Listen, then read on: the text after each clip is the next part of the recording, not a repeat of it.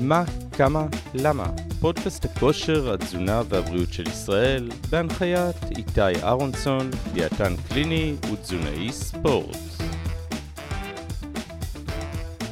שלום לכולם, ותודה שהצטרפתם שוב לפודקאסט שלי, מה, כמה ולמה. כאן איתי אהרונסון, דיאטן קליני, תזונאי ספורט, ואני ממש ממש שמח אה, לארח היום חברה, קולגה, דיאטנית נפרולוגית, ונפרולוגית זה כליות, בעיות כליות. היא גם ברוב עוונותיה טבעונית, ועל זה תהיה השיחה. כן, אף אחד לא מושלם, אבל מעבר לזה היא מקסימה. אגר מילר, שלום ובוקר טוב אגר. איתי, מה העניינים? הכל נהדר, תודה שהצטרפת אליי היום. בכיף, תודה שהזמנת. תודה, תודה. אז מה, אגר, בואי קודם כל ספרי קצת עלייך, שכל מי שמקשיב לנו ידע מי את, מה את וכן הלאה. אוקיי, אז אני טבעונית כבר 16 שנה, אבל זה לא העיקר, אני גם דיאטנית נפרו כבר 16 שנה. אה, יש ו... קשר בין הדברים דרך אגב? עקיף לחלוטין, לא כל כך. האמת היא שאולי הקשר זה שזה לעבוד בשדות של הרבה מאוד נתונים. אני מאוד אוהבת את המספרים, אני אוהבת את העבודה מול, אה, מול האוכל עצמו, אבל גם את המתמטיקה של הדברים, ולפעמים זה מתקשר. אז, אה, אז אולי כן, ברמה הזאת. אה, אני סגנית מנהלת היחידה לתזונה קלינית בכללית, מחוז תל אביב, ואני כרגע מרכזת את הקורס של תזונה צמחית בעמותת עתיד, עמותת הדיאטניות. והקמתי את הפורום של תזונה צמחית. זה בגדול. יש לי חתולים, זה הכי חשוב. אימא גאה. אז בוא, בואי, אה, לפני שנצלול עמוק יותר לתוך אה, טבעונות, יש הרי כמה זרמים של אכילה צמחונית, טבעונית. בואי תסווגי לנו את ההבדלים ביניהם, בבקשה, שאנחנו רואים הרבה אנשים שאומרים כל מיני מושגים שאנחנו לא מכירים. אוקיי. Okay. אה, אז תזונה צמחית למעשה, Plant-Based Diet זה איזשהו מנעד שנע החל מתזונה ים תיכונית, שהיא בעצם Plant-Based Diet, תזונה מבוססת על הצומח, שבעיקר אה, מתבססת על דגנים מלאים, קטניות, ירקות, פירות, שמנים בריאים, וגם אכילה של מדי פעם מוצרי חלב, ומדי פעם מספר פעמים בשבוע לשלב מוצרי בשר. אז כבר פה מתחילה התזונה הצמחית, עד לקיטון קיטון, שזה הפירותנות. אה, שאותם לרוב אנחנו לא נפגוש אצלנו במרפאות, כי זה קיצון קיצון מהרבה מאוד בחינות, באופן כללי גם לא נראה אותם הרבה במסגרות של שירותי רפואה. אה, באמצע, בין תזונה ים תיכונית, יש לנו צמחונות, שזה בעצם וגיטריה, אה, שזה אנשים שימנעו מאכילה של בשרם של בעלי חיים, כלומר לא דגים, לא, לא עופות, לא פרות, אבל כן ישתמשו במוצרים שלהם, מוצרי חלב וביתים. אמ, ויש עוד כזה הגדרות ביניים, כאלה שלא יאכלו חיות יבשה, אבל כן יאכלו דגים למשל, קצת הווג'יטריאנס, אבל זה פחות נפוץ, אז אחרי תזונה, אחרי תזונה תיכונית יש לנו בעצם את הצמחוני, אחר כך יש לנו את הטבעוני, שזה בעצם בן אדם שימנע מאכילה של כל המזון מהחי, כלומר לא בשר, לא דגים, לא ביצים, לא מוצרי חלב ולא דבש, גם זה קצת נתון לדיון, זה משתנה מבין אדם לבן אדם. גם פה בין לבין יש לנו את ה, אה, מי שלא יאכל מוצרי חלב, אבל כן יאכל ביצים, או לא יאכל ביצים וכן יאכל מוצרי חלב.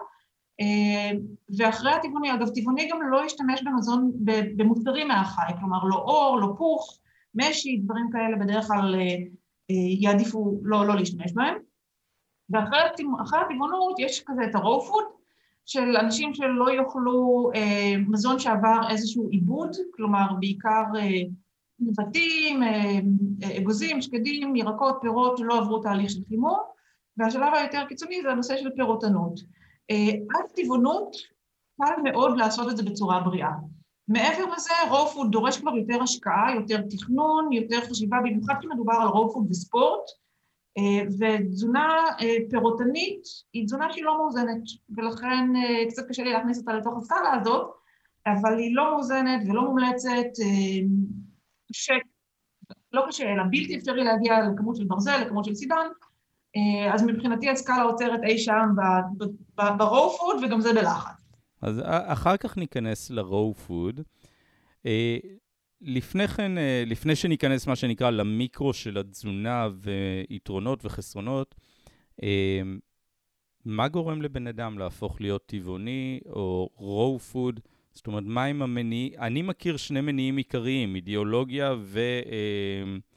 ובריאות. אה, בואי תרחיבי לי טיפה על זה, בבקשה. ככה, אז באמת המניע הנפוץ ביותר זה שאלה אידיאולוגית, וזה הולך להיות המשפט האידיאולוגי היחיד בשיחה הזאת. אה, שום דבר נעים לא קורה בתעשיית המזון מהחי, זה לא סוד. אה, ומי שבוחר לא לקחת חלק בתעשייה הזאת, לא לשים את הכסף שלו שם, אה, יש לו אלטרנטיבה, יכול לעבור לתזונה צמחונית או טבעונית, לקבוע את הרף שלו על כמה הוא רוצה מעורבות בתעשייה המאוד לא נעימה הזאת. אז זו באמת הסיבה הראשונה. אה, סיבה בריאותית, אה, משהו שצץ יחסית בשנים האחרונות, לפני כן היה כזה אה, צום עצים ושיטת אנביגמור ושיטת דוקטור פורמן, כל מיני רופאים שכאלה, שהמציאו להם כל מיני שיטות... זה השלב שבו אני תופס את הראש, אבל סליחה. בצדק, בצדק תופס את הראש. אבל לתזונה צמחית בבסיס יש הרבה מאוד יתרונות בריאותיים. מאוד משנה איך עושים את זה כמובן, וזה נכון לתזונה באופן כללי, יש הרבה דרכים להגיע לבריאות. בכל מקרה, אז uh, הסיבה הבריאותית זה משהו שצץ במיוחד בתקופה האחרונה, יש הרבה סרטים וכל מיני יוטיוברים וכל מיני דברים כאלה שמקדמים את הנושא של תזונה טבעונית, נקייה, uh, כדי להגיע לבריאות טובה יותר, ויש סיבות נוספות. יש סיבה דתית שלא כל כך מוכרת בארץ, אבל uh, רוב תת היבשת ההודית uh, הם, הם צמחונים וטבעונים, כלומר על רקע של הינדואיזם או בודהיזם, הדרך להערה עוברת דרך עקרון האי פגיעה, אז יש פה הרבה מחקרים שמגיעים משם, אז זה כן מעניין להסתכל על האוכלוסייה הזאת. ויש את הסיבה הסביבתית, שזאת הסיבה שהובילה אותי לעולם הזה. אני עד, עד שנת 2006 רכבתי על אופניים ועשיתי קומפוסט וחשבתי שאני מצילה את העולם. בשנת 2006 יצא דוח של האו"ם שנקרא צילו ארוך של משק החי, Livestock's Long Shadow, דוח של 400 עמודים, שמתאר את כל הנזקים הסביבתיים של תעשיית המזון מהחי. קראתי את הדוח הזה, לא ישנתי שבוע, ואני זוכרת את ההמבורגר האחרון שלי. אה, זאת סיבה עוד פחות נפוצה, אבל זה משהו שהוא מאוד מאוד קיים ונכון, במיוחד עכשיו גם בעידן הפנדמיות, האופן שבו אנחנו מתייחסים לבעלי החיים סביבנו, משפיע עלינו, בין אם אנחנו נרצה ובין אם לא. אה, אז זאת עוד נקודה שכדאי מאיזו, אולי... מאיזו בחינה משפיעה עלינו? קודם כל, הדוחות מעריכים שחמישית מכלל, מכלל פליטות גזי החממה מגיעים מתעשיית המזון מהחי, שזה יותר מתחבורה, זה משני רק לתעשייה כבדה. שזה, אתה יודע, אנחנו הולכים וטורחים ומחזירים את הבקבוק וחושבים שאנחנו עושים משהו נורא נורא טוב, הרבה מאוד מהשינוי נמצא בצלחת שלנו. זה מה שעומד מאחורי העיקרון של יום שני צמחוני. מעריכים שיום אחד צמחוני בשבוע שקול מבחינת זיהום אוויר להורדה של חצי מיליון מכוניות מהכביש. אז אה, זה משהו ששווה לקחת אותו בחשבון. אה, אם זה בריא לפלנטה, זה כנראה בריא גם בשבילנו. ובעידן הפנדמיות, אה, תעשיית הבשר משתמשת בהרבה מאוד אנטיביוטיקה ברמה המניעתית, והקרבה שלנו לבעלי חיים, כל המחלות הזואונוטיות, מחלות שעברו מבעלי חיים אלינו, שפעת חזירים, שפעת עופות, קוביד-19 ידידנו שהגיע מחי... מהשוק הרטוב, מה שנקרא, כל מיני חיות שמשתמשים בהן בסין, אה, כנראה שלא טוב לנו להיות קרובים מדי לבעלי חיים באופן הזה. המחלות שלהם קופצות אלינו. אז זה ברמה, ברמה הסביבתית, מה שנקרא. הבנתי. אוקיי. אז בואי, אה, נגעת בנושא של בריאות. בואי נדבר על היתרונות והחסרונות של התזונה, וניקח כמובן את הטבעונית, אחר כך אה, נפזול אה, קצת ל-raw food, אבל אה, יתרונות וחסרונות אה, בריאותיים. אוקיי. Okay. אז אה, קודם כל, אה, אני מצטטת את הנייר עמדה של ה-Academy of Nutrition Dietetics, 2016 יצא הנייר עמדה האחרון, והיתרונות הבריאותיים שהם עונים זה סיכוי נמוך יותר למחלות לב וכלי דם, רמות כולסטרול נמוכות יותר, סיכון נמוך יותר לפתח סכרת, לח... פחות סיכון ליתר לחץ דם, אה, משקל נמוך יותר, כאשר הטבעונות היא טבעונות נכונה, נדבר תכף גם על טבעונות שהיא לא נכונה. צריכה גבוהה יותר של סיבים תזונתיים, של פיתוכימיקלים, של ויטמינים ומינרלים שונים, אז זה היתרונות. Uh, החסרונות זה לא חסרונות, אלא יותר דברים לשים לב אליהם. אני, אני uh, קוטע אותך רגע שנייה לפני כן, ברשותך, וסליחה. איך זה עומד uh, בהשוואה לתזונה הים תיכונית, שגם מתבססת על דגנים מלאים וקטניות ושמנים איכותיים, וגם דג, דגים בעיקר, או מוצרי עופות uh, לעיתים וכן הלאה. איך זה עומד, אה, אם אנחנו מנסים בגדול לעשות מין השוואה שכזו? יתרונות וחסרונות? זאת שאלה טובה, אה, כי ספציפית מול תזונה ים תיכונית, אני לא מכירה מחקרים שבדקו את זה, אבל יש אוכלוסייה בארצות הברית שנקראת אוכלוסיית האדבנטיסטים, ועליה יש לנו הרבה מאוד מחקרים. האדבנטיסטים הם אה, נוצרים אדוקים שלוקחים את התנ"ך כפשוטו, ובעצם אה, מאוד מקדשים את אורח החיים הבריא. יש שם מנעד מאוד מאוד גדול של, של אדבנטיסטים שחיים על התזונה הצמחית, יש להם גם אוניברסיטה משלהם, ויש לנו את מחקר האדבנטיסטים הראשון, מחקר האדבנטיסטים השני, זה קוהורט, זה, זו קבוצת מחקר שנבדקה הרבה מאוד, לא רק בארצות הברית, אלא הם נמצאים בכל העולם, ומה שמעניין לראות אותם זה שתמיד בודקים אותם בהשוואה לתזונה האמריקאית הבריאה. וכשלוקחים את החבר'ה הצמחונים הטבעונים האדבנטיסטים אורח החיים הבריא שלהם ומשווים אותם לתזונה האמריקאית הבריאה, רואים יתרון לאדבנטיסטים. עכשיו יש גם כמה ערפלנים שברור לנו כי יש להם גם חיי קהילה והם נוהגים לעשות hiking ב weekends וכל מיני כאלה, אבל כן יש גם בהיבט של סכרת וגם בהיבט של מחלות קרדיו-וסקולריות אחרות וגם בהיבט של תמותה, ככל שאתה נע יותר על התזונה הצמחית לעבר טבעונות, יש לזה יתרונות מבחינה בריאותית. אז אני מניחה אולי אפשר להשליך את זה גם על התזונה הים תיכונית הבריאה. כך או כך, אמ, זו תזונה בריאה. כלומר, כשאנחנו מדברים על תזונה בריאה, בהכרח נדבר על דגנים מלאים ועל קטניות ועל ירקות ועל פירות, וזה זורק אותי לטבעונות הלא בריאה שרציתי לדבר עליה, כי סוכר לבן, קמח לבן ומרגרינה וקוקה קולה הם טבעונים לחלוטין, ולא לזה התכוון המשורר. גם הרגליות, הרגליות גילתה לי אחת המטופלות, הטבעונית שלי, שהרגליות עובד להם מצוין. זה פחות, עזר, זה פחות עזר לה עם המשקל, אני חייב להגיד. בהחלט. ככה, אז פספסנו, ומה דיברנו לפני כן? בוא תזכיר לי. טבעונות בריאה ולא בריאה. נכון, על הספרונות, הדברים לשים לב אליהם. אה, אז ככה, אז קודם כל ויטמין B12 נגיע אך ורק מהחי נקודה. נקודה סימן קריאה אפילו.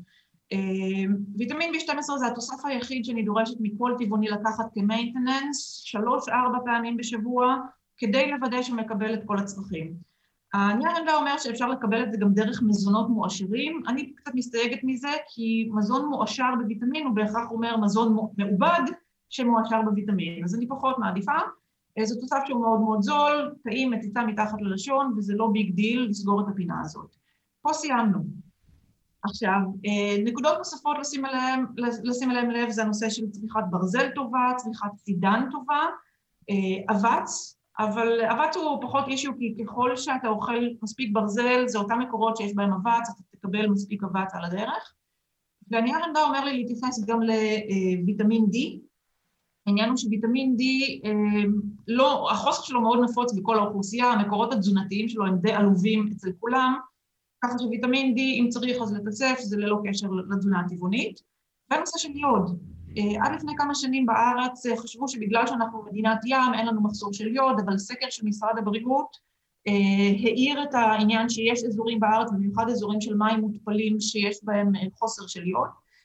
ולכן בתזונה צמחונית טבעונית עיקר היוד מגיע בתזונה ממוצרי חלב ומדגים ולכן טבעונים הופכים להיות אוכלוסייה בסיכון אז אנחנו פשוט ממליצים על להשתמש במלח מועשר ביוד או לשלב אצות מדי פעם. וסושי זה לא משהו שאני מתנגדת אליו באופן עקרוני. בוא, בוא, בוא, הזכרת אה, ברזל וסידן, כאשר אנחנו יודעים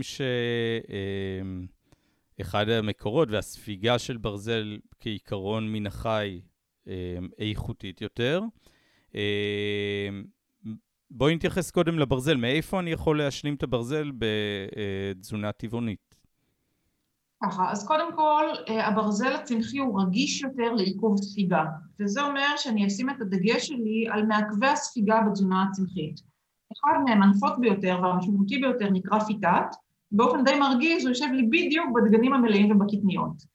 העניין הוא שלשמחתי הפיתת הוא מאוד רגיש לכל תהליך שאנחנו מעבירים אותו.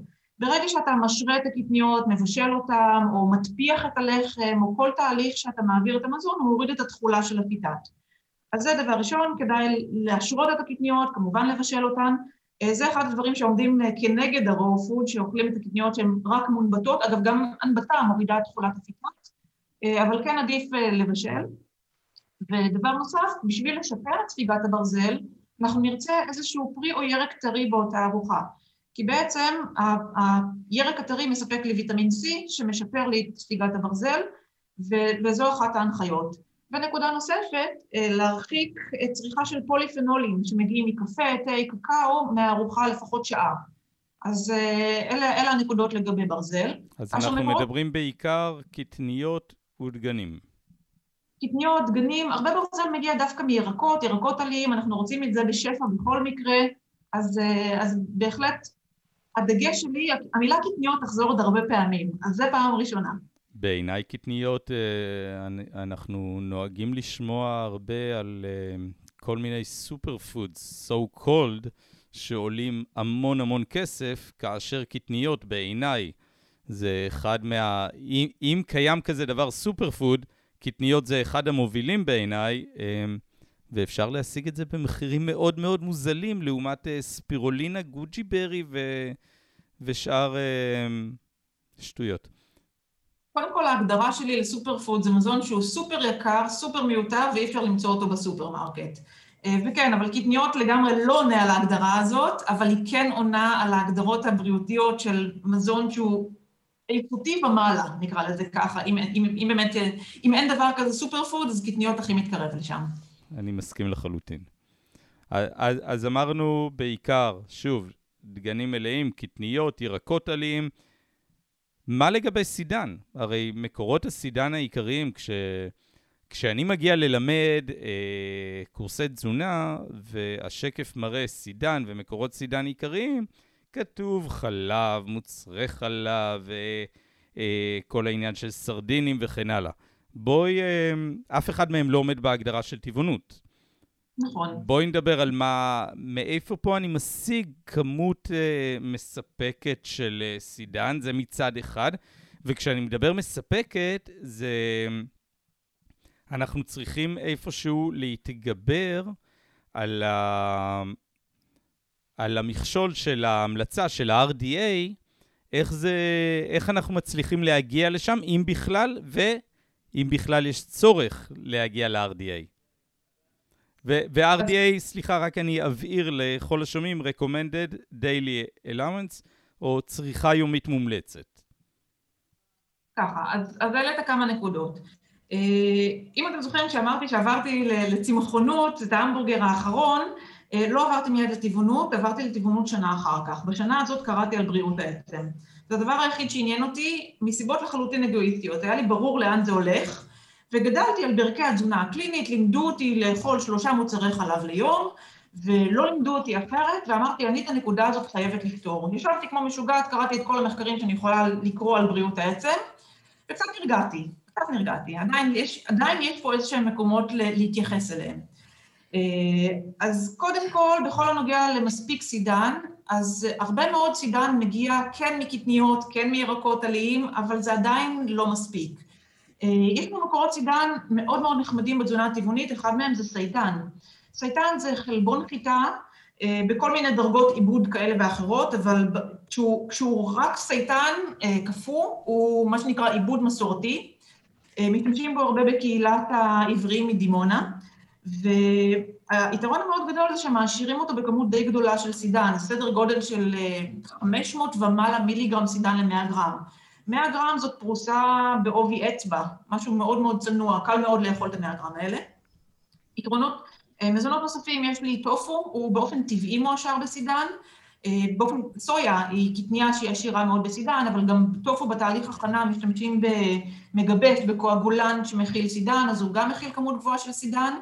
חלב סויה בארץ אה, מועשר בסידן, וגם חלבים אלטרנטיביים אחרים שהם או משקאות אלטרנטיביים אחרים, משקאות, נכון. משקאות, משקאות. אני לא ראיתי מעולם סויה מניקה, ו...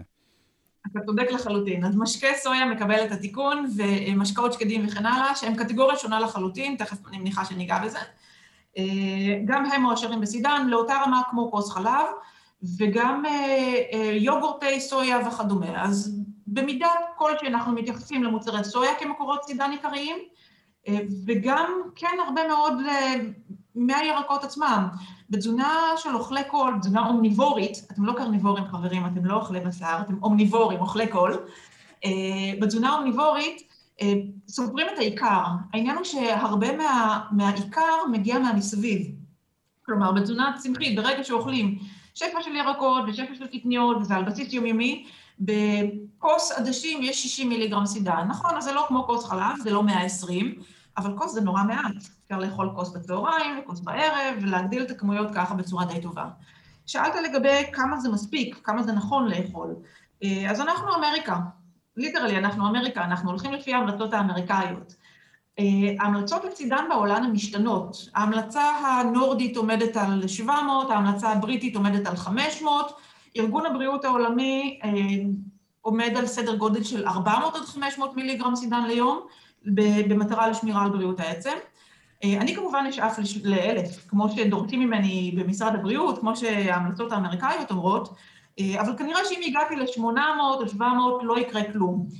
בנוסף, יש מחקרים שמאתרים את זה, את מה שאני אומרת כרגע. כי... מאשרים יש... את ה-700 או את ה-1000? סליחה. למעשה, אחד המחקרים הגדולים נקרא אפיק אוקספורד, אה, דיבר על צריכה של 525 מיליגרם סידן ליום כמספקת לשמירה על בריאות העצם. יצא השנה מחקר נוסף ממחלקת האפיק אוקספורד, ששם שיעור השברים היה גבוה באופן קיצוני אצל טבעונים ואצל צמחונים שצרכו למעלה מאלף מיליגרם סידן ליום, ככה שזה מחקר שהוא קצת מוזר להסתכל עליו, יש שם עוד כמה נקודות מוזרות שבאמת לא ברור לי מה הם אכלו כדי להגיע לשיעור שברים כזה. אני רוצה ברשותך רק להוסיף שכשאנחנו מדברים על בריאות עצם, בניית עצם, שימור עצם, אה, ב... יש לנו פה למעשה אמ, צלע נוספת שחשוב לתת עליה את הדגל, זה הפעילות הגופנית. כי זה יופי אם נאכל סידן המון או ויטמין D וכן הלאה. אם לא ניתן לעצם את הגירוי, את העומס, ש... שאותו אני אקבל דרך הפעילות הגופנית, ככל הנראה זה לא יהיה שווה כלום. אז uh, אולי זה יהיה שווה אבנים בכליות, אבל זה את כדיאטנית נפרולוגית תדעי יותר לענות על זה. אבל אה, זה, זה משהו שחשוב מאוד אה, להדגיש גם כן. אז קודם כל אני מסכימה לחלוטין. אוסטאופורוזיס זאת מחלה בעיקר של העולם המערבי, והתיאוריה המבוססת למדי גורסת שהיא בעיקר מחלה של חוסר פעילות. באופן יותר ספציפי, אוסטאופורוזיס גם מחלה שהיא גנטית, וגם בעולם התזונה לא הכל מתחיל ונגמר בסידן. למשל, ויטמין K יש לו תפקיד מאוד חשוב בבריאות העצם, ויש ממנו שפע בתזונה צמחית, ויטמין C יש לו תפקיד בבריאות העצם, אה, ועוד זרחן, עוד, עוד הרבה מאוד מינרלים ש, שאנחנו יכולים מאוד מאוד בקלות לקבל. קצת הפנו את הפוקוס שלנו יותר מדי לנושא הסידן, ואני לחלוטין לחלוטין מסכימה עם העניין של פעילות גופנית, כשהדגש הוא על פעילות גופנית שיוצרת גם באמת איזשהו עומס על העצם. רכיבה על אופניים לא תשפר לנו צפיפות עצם, גם שחייה לא תעשה את זה, אבל כן, תלחיצו קצת את העצמות שלכם, רוצו, תרימו משקולות, עבודה כנגד התנגדות, בהחלט, וזה לא קשור לטבעונות במקרה הזה. מעולה, תודה. אמ, עוד חוסרים שאני עלול להיתקל בהם בטבעונות? אומגה 3 הוא נושא שהוא בעייתי. אמ, קודם כל, אין המלצה גורפת לצריכה של EPA ו-DHA באוכלוסייה. אומגה 3, רק אה, נדגיש למי שפחות בקיא, אמ, חומצת שומן חיונית שהגוף לא יודע, לא יודע לייצר אותה בעצמו. יש לה, מייחסים לה תכונות אה, בריאותיות איכותיות, זאת אומרת, סוג של מזון איכותי בסופו של דבר וחשוב לגופנו. ו- ועכשיו אני, את אה, מוזמנת להמשיך. אוקיי, okay, אז יש לנו כמה סוגים של אומגה 3, יש לנו את האומגה 3 הצמחי, שנקראת ALA alpha linolenic acid. אה, היא נמצאת בתזונה צמחית בזירי פשטן, בזירי צ'יה, זירי פשטן צריך לטחון, זירי צ'יה כנראה צריך לטחון, אה, נמצאת בעוד כל מיני מקומות, מקורות כמו למשל אה, שמן קנולה ואגוזי מלך. לזה יש לנו רף, אנחנו יודעים כמה צריך לצרוך ממנו, וכף של זירי פשטן או כף של זירי צ'יה מכסה את הצריכה היומית די ויותר. שאלה רק לגבי הצ'יה ו... והפשטן. יש uh, אמירה, עד כמה היא נכונה, אני שואל, שחייבים לטחון בו בזמן שצורכים את זה, כי אם נשמור את זה אה, במקרר, במקפיא או בחוץ, האומגה 3 תיהרס. עד כמה זה נכון. עד כמה נכונה האמירה הזאת?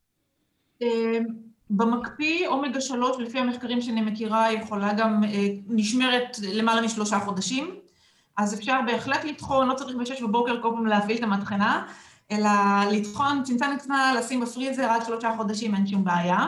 זרעי פשטן שלמים שומרים על האומגה 3 שלהם אה, למעלה משנה. או כשהם טחונים באופן גס אפשר גם להחזיק אותם במקרר, אבל אז אני גם לא אקבל את כל האומגה 3 שלי. אז פשוט לטחון צנצנת קטנה, לשים בפריזר וזה בסדר גמור.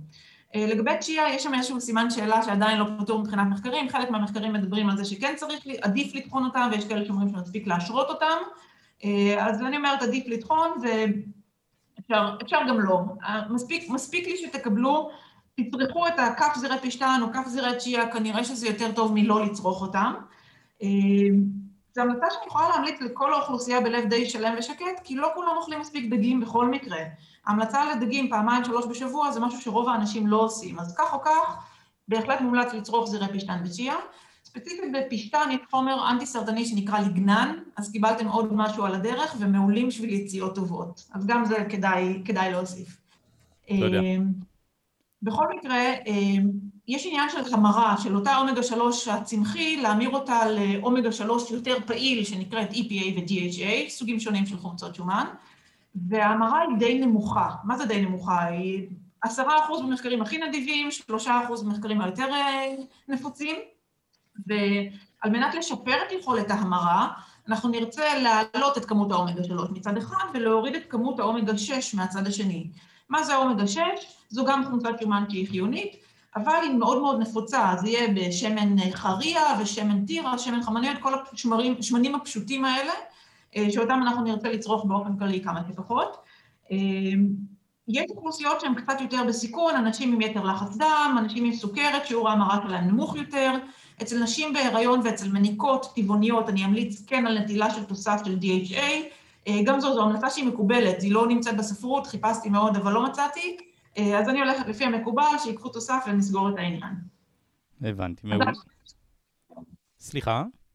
זה התוסף השני להיום. לנשים מניקות ובהיריון וטבעונים עם יתר לחץ דם וסוכרת, כן לקחת DHA. מעולה, תודה. אה, נגענו בקצרה מקודם לגבי תחליפי החלב.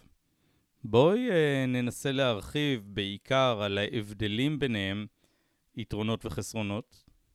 אוקיי, okay. אז היחיד שאני רואה בו תחליף ראוי לחלב זה משקה סויה ללא סוכר, נקודה. כי הוא היחיד שמשתווה לי גם מבחינת כמות הסידן וגם מבחינת כמות החלבון. כל המשקאות הצמחיים האחרים, חלב שיבולת שועל, חלב משקה, שיבולת שועל, משקה, תודה.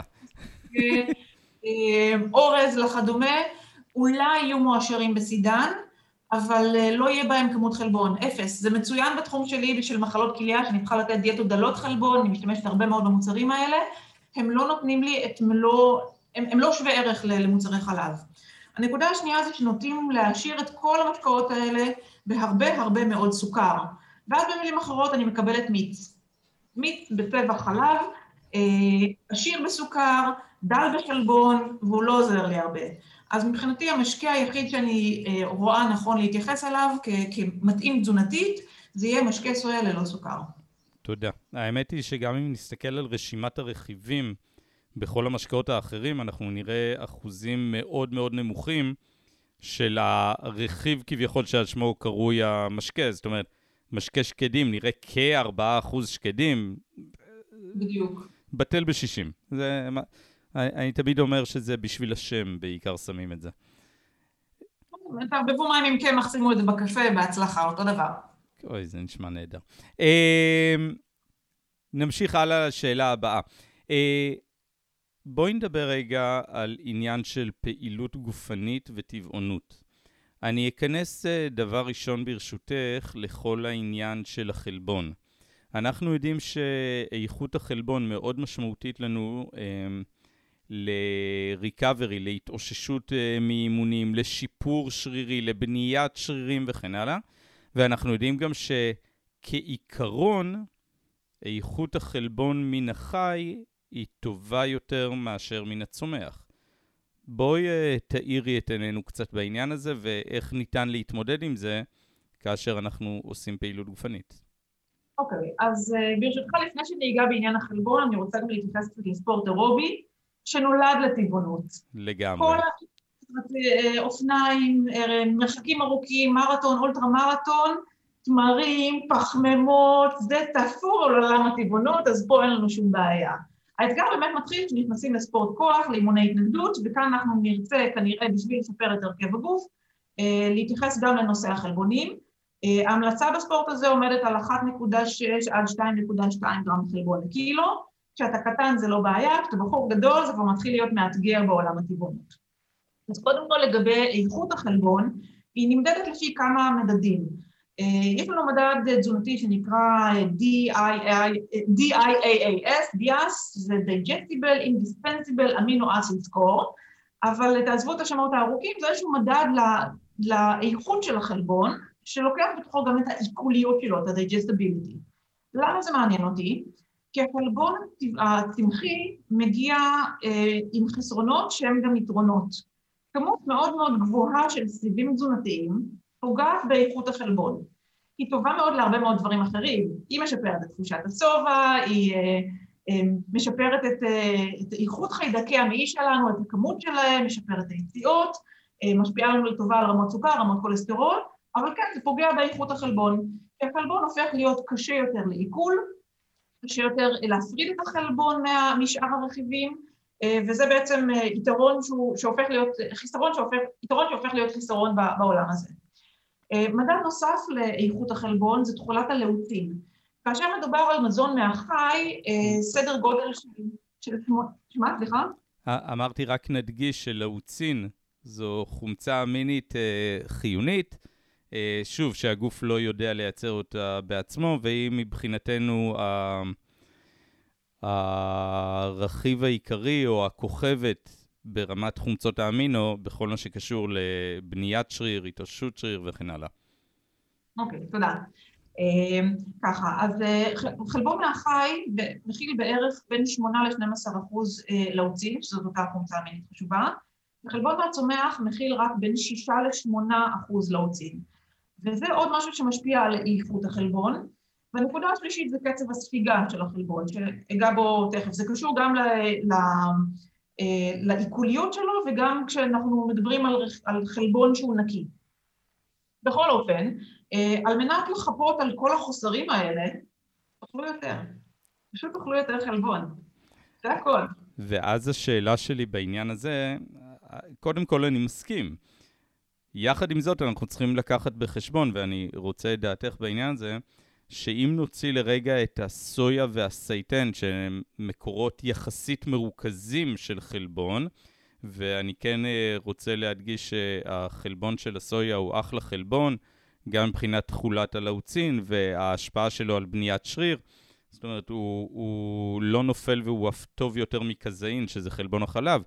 אה, עלות של גרם חלבון בקלוריות, מקטניות לצורך העניין, זה הרבה יותר מאשר עלות גרם חלבון, כשאני מדבר בטח על מוצרי uh, בשר, עופות, דגים.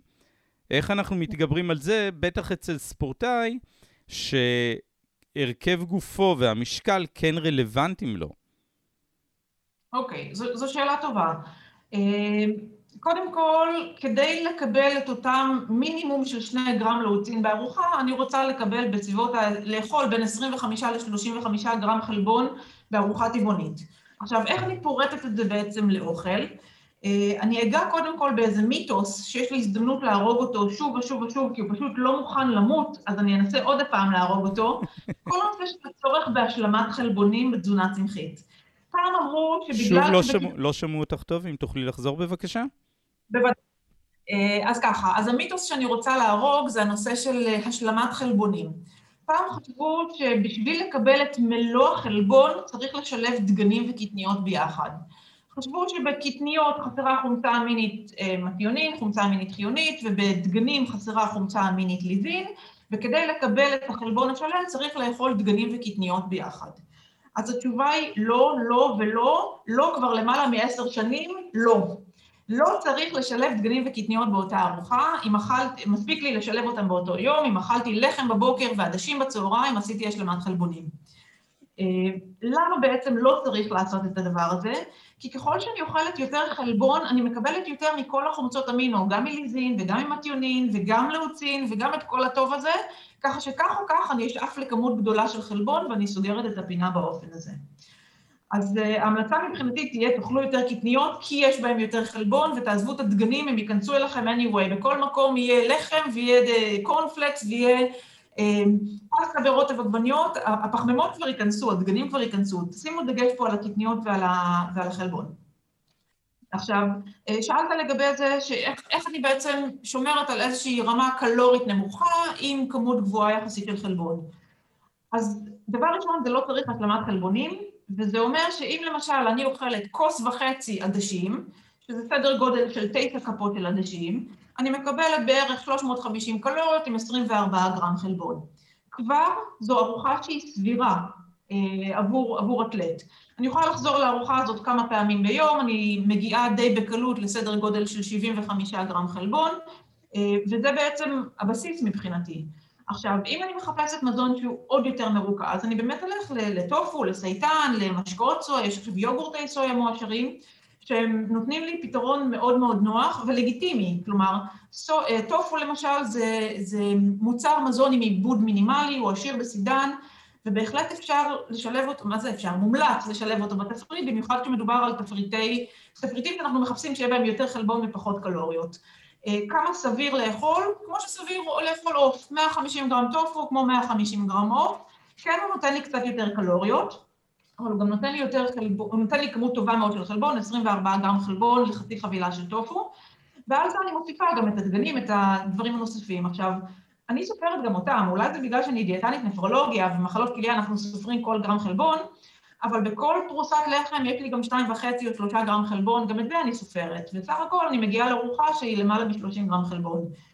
אם אני מחפשת את הדברים העוד יותר דלים בקלוריות, אני אלך לסייטן, הוא הכי משתלם לי מבחינת יחס של קלוריות לחלבון, סדר גודל של 130 עד 150 קלוריות אה, ל-24 גרם חלבון, מאוד מאוד זול ומאוד מאוד יעיל ובריא, כי על הדרך אני מכניסה עוד קצת סידן.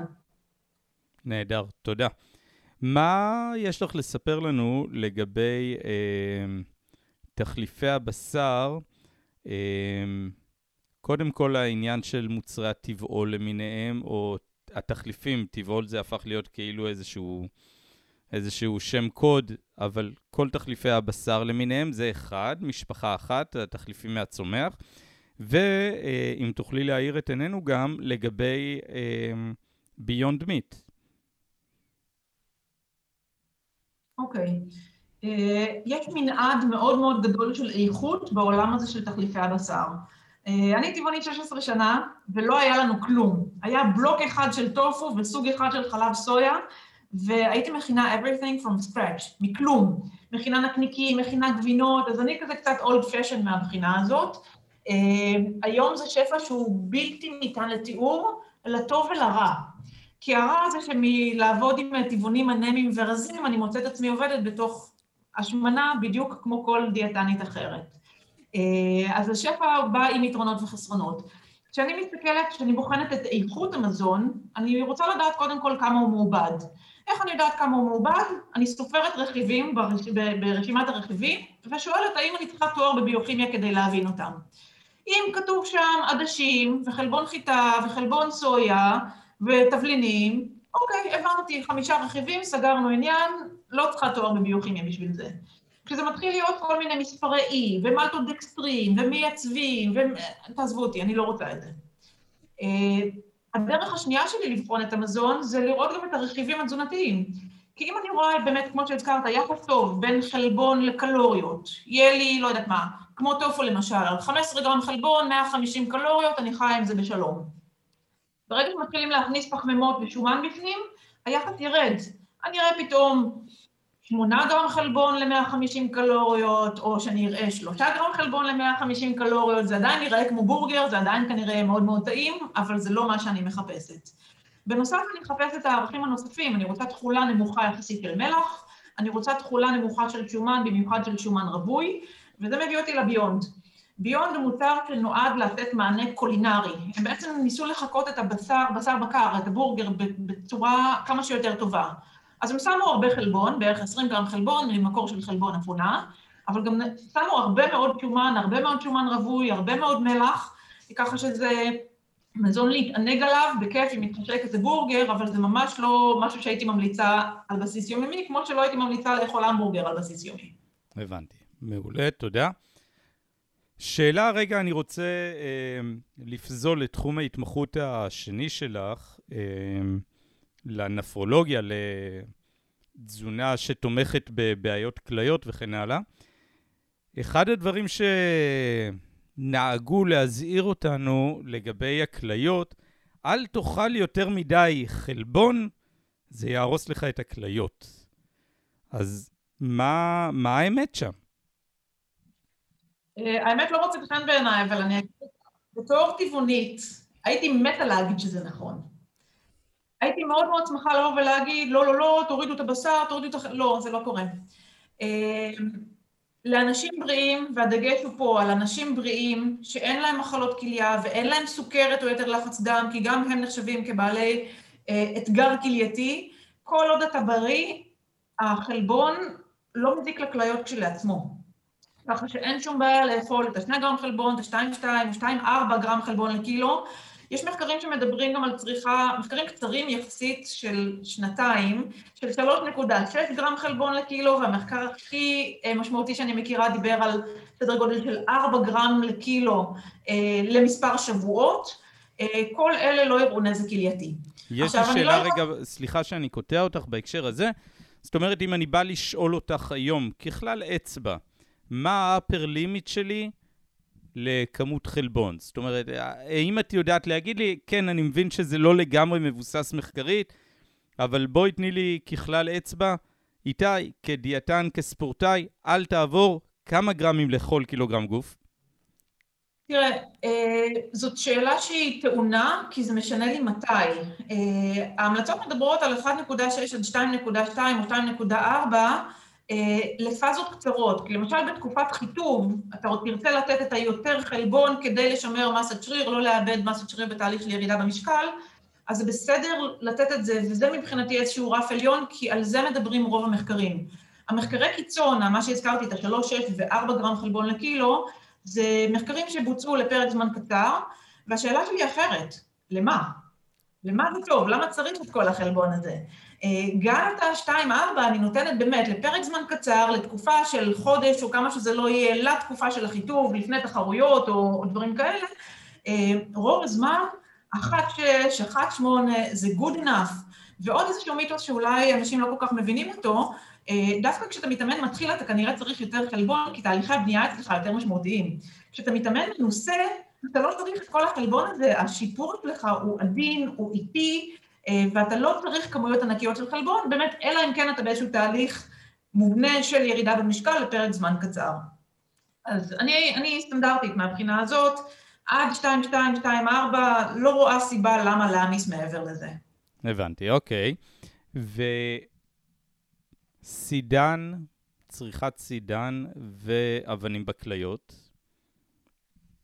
אה, אבנים בכליות זה קודם כל מחלה שהיא גנטית. לפני הכל. אה, זה נפוץ מאוד שזה רץ במשפחה, זה נפוץ יותר אצל גברים אה, מאשר אצל נשים. זה כן אופייני למדינות חמות, כמו ישראל למשל. אה, הסידן לא כל כך מעניין אותי כמו תשתו הרבה מים.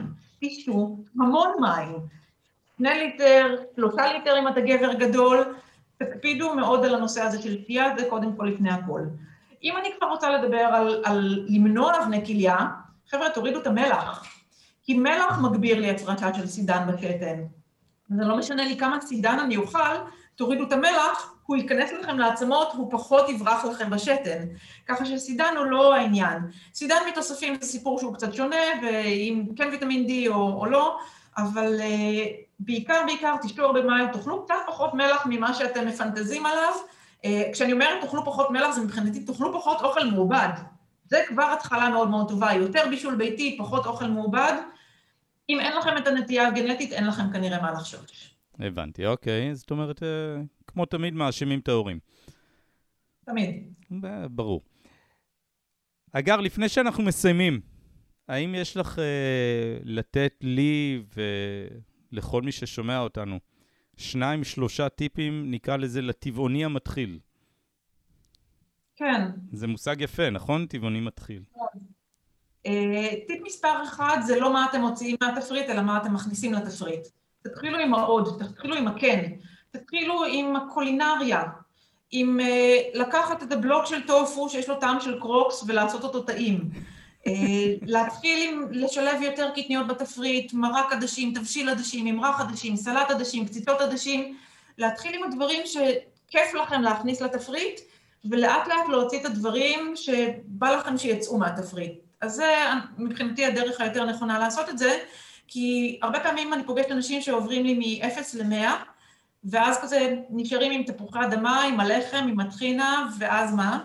אז לא, אז אני רוצה קודם כל להתחיל עם הקולינריה הטובה, ואחר כך... אה, ש, שאלה בעניין הזה, האם יש לך אה, אה, המלצה לאתרים, או איך אנחנו יכולים למצוא מתכונים כאלה? יש אתר שאני מאוד מאוד אוהבת, שנקרא תיאבון בריא. הוא אוסף מתכונים מהרשת, ומסדר אותם גם בצורה של רשימות, וזה מאוד מאוד נחמד. כי אם נגמרים לי הרעיונות, אני כותבת בגוגל תיאבון בריא עדשים, ואז מקבלת כזה 34 מתכונים עם עדשים. או תיאבון בריא טופו, וכזה 18 מתכונים של טופו שיפתיעו אתכם. וזה מאוד מאוד נחמד, כי זה מאוד כזה פותח את הראש לממרחים ומתכונים באמת מאוד מאוד נחמדים. יש את האתר של אנימלס, שעבר עכשיו שדרוג של, אה, קראו להם פעם אנונימוס, אה, עמותה למען בעלי חיים, ויש להם שם section מאוד מאוד מאוד מוצלח, גם של תזונה וגם של, אה, של מתכונים, שנכתב על ידי הדיאטניות של העמותה, שהן קולגות וחברות, וכל מה שכתוב שם אני חותמת עליו. וכמובן, אם מחפשים דברים קצת יותר אקזוטיים, אז יש גם אתרים בחו"ל. אבל בגדול, אלה המצויות המועדפות עליי. נהדר, תודה. אז מה הטיפ השני? אחרי הקולינריה. קחו אחרי הלב שלכם. תעשו את מה שהלב שלכם אומר לכם שנכון. אה, בעיקר, אני, אני מתייחסת לזה בעיקר ברמה המוסרית, כי מי שמרגיש לו נכון לעבור לטבעונות, אל תפחדו, זה בסדר, אפשר לעשות את זה, זה מתאים לכל שלבי החיים, ולא אני אומרת את זה, אלא ההמלצות, בעצם המלצות של ארגוני הבריאות אומרות את זה, שאין שום בעיה לשמור על תזונה צמחית בכל שלבי החיים, זה מביא את היתרונות, זה מביא גם קצת אתגרים, אתם מחפשים את העולם הזה של תזונת ספורט, אה, במיוחד של ספורט כוח, אבל אני חושבת שאולי הטיפ שאפשר לקחת מזה, פרט תלכו אחרי הלב שלכם, זה תאכלו יותר חלבון. כי אם אתם אוכלים מספיק חלבון בתזונה הצמחית, אתם די בטוח מקבלים גם מספיק סידן ומספיק ברזל ואת כל הרכיבים הנוספים שמגיעים עם זה, ותאכלו את האוכל שלכם פחות מעובד ויותר ביתי, זאת הדרך לתזונה נכונה. מהמם.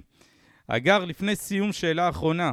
אמ, אין ספק שהשיחה הייתה מרתקת, ואין ספק שהשיחה הזאת הייתה חלקיק אחוז מכל הידע שלך. איפה ניתן לשמוע אותך, לראות אותך, להגיע אלייך? איך ניתן לעשות את זה? אה, יש לי קליניקה ברמת גן, אני עובדת הרבה מאוד עם טבעונים ועם אתלטים טבעונים, אז אה, מי שרוצה מוזמן או למצוא אותי בפייסבוק, פשוט אגר מילר, לפנות אליי בפרטי, או לעשות גוגל עם השם שלי, אגר מילר, הטלפון שלי רץ בכל מקום, אז uh, תבואו. הרצאות את גם נותנת? כן, בוודאי. גם דרך העמותה וגם בכל מיני פורומים כאלה ואחרים, לפעמים אונליין, לפעמים פיזי, אז... מדליק. מוזמן. תודה רבה. אגר, המון המון המון תודה. Uh, היה בעיקר מלמד, uh, אני מניח שלמאזינים היה מלמד, לי היה גם מאוד מאוד כיף.